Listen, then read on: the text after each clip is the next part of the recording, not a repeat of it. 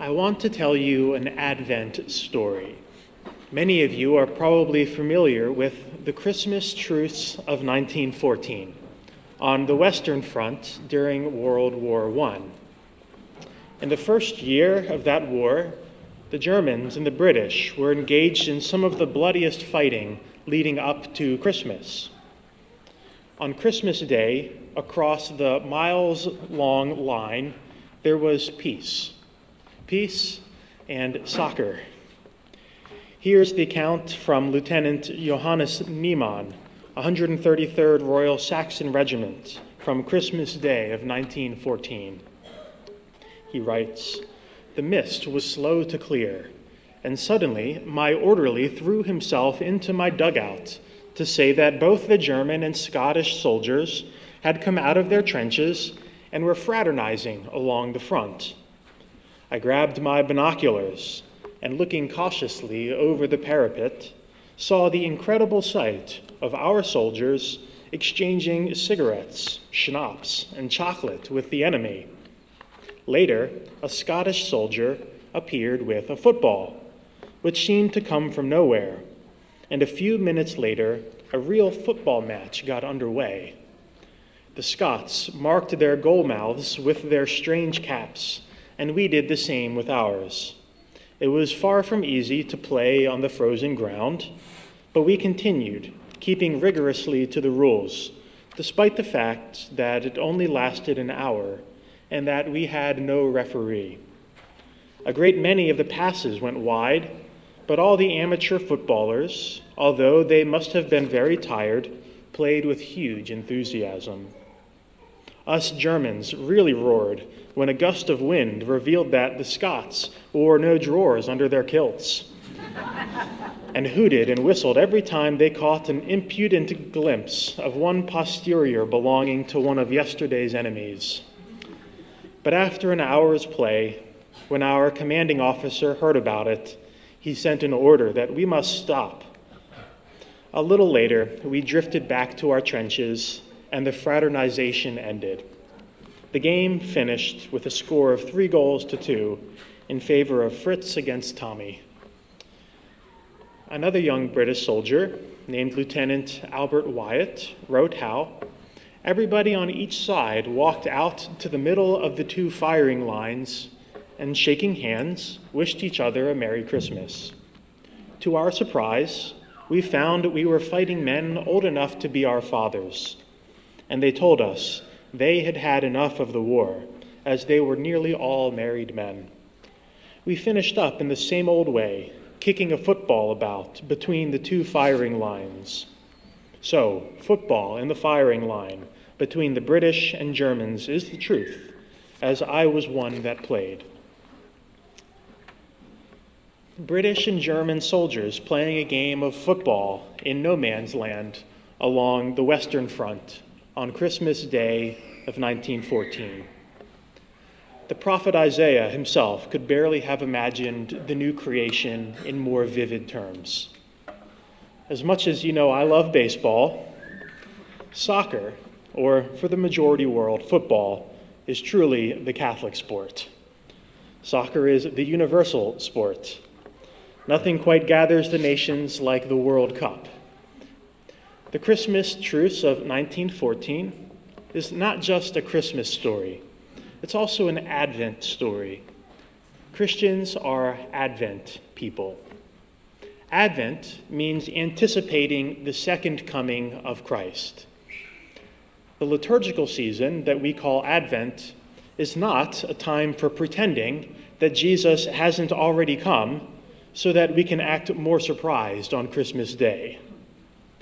Advent is the time of preparation for the second coming of Christ, our rightful King, who will come again in glory as the Son of Man to judge the living and the dead. These are what Jesus' parables about his coming are pointing us towards. The season of Advent, much like a friendly game of soccer, anticipates the universal destiny of the human race which is peaceable communion with God and one another. It's a summons to come join in a friendly game of football that renews the face of the earth as it is played. Advent people believe that because it happened once, it can and it will happen again. Advent is the time to kick aside the works of darkness and to put on the uniform of light, which is the Lord Jesus. Another 19 year old private at the front, named Ernie Williams, reported that they took their coats off, some of them, and put them down as goalposts. There would be at least a, a couple hundred taking part. No referee. We didn't need a referee for that kind of a game. It was like playing as a kid in the streets, kicking the ball about. There was no score, no tally at all. When the prophet Isaiah says that the Lord shall judge between the nations and impose terms on many people to instruct us in his ways, he's foretelling a God who will come not as a warrior, as other prophets describe the Lord, but God who will come as a referee. The Lord is the one who will decide with wisdom and understanding, who will administer justice with the words in his mouth rather than a sword in his hand. God stepped in to referee the match between the British and the Germans. The commanding officers of Earth had their chance and they failed. The gospel describes how on the day of judgment, two men will be out in the field, and one will be taken, and one will be left. It's an image of God fielding his team, if you will. There's plenty of room on God's roster. But who will be ready when he comes?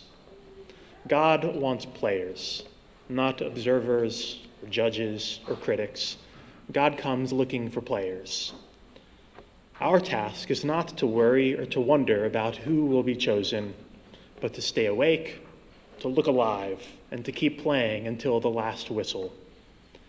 We're not ready to play if we're consumed with what Romans uh, calls promiscuity and lust and rivalry and jealousy, all things that distract us from keeping our heads in the game. The Lord seeks men and women who are ready to turn guns into goalposts, bombs into balls. This is Advent, football in the firing line. It's the way that God instructs us in his ways so that we may walk in his paths.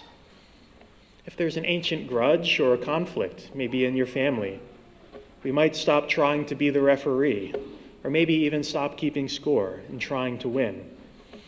As the saying goes, play stupid games and you win stupid prizes. The prize of eternal redemption is the only prize truly worth competing for in this life. The Eucharist, then, is like our World Cup. The Eucharist is the World Cup in which we all participate.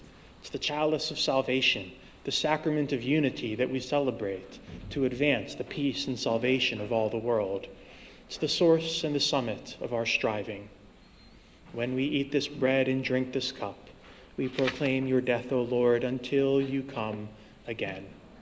The Eucharist is about Advent. The Eucharist strengthens our spirits with the resolve to run forth to meet Christ with righteous deeds at his coming, so that, gathered at his right hand, we may be worthy to possess the heavenly kingdom. This heavenly kingdom we await with Advent hope is a new heavens and a new earth in which God turns our no man's land into a house of prayer for all people. God is building us a new city a stadium built of light and living stones, where people of every nation shall gather and play before the Lord and never grow tired. It's a place where fraternization never ends. Jesus is coming. You and I must learn to play soccer.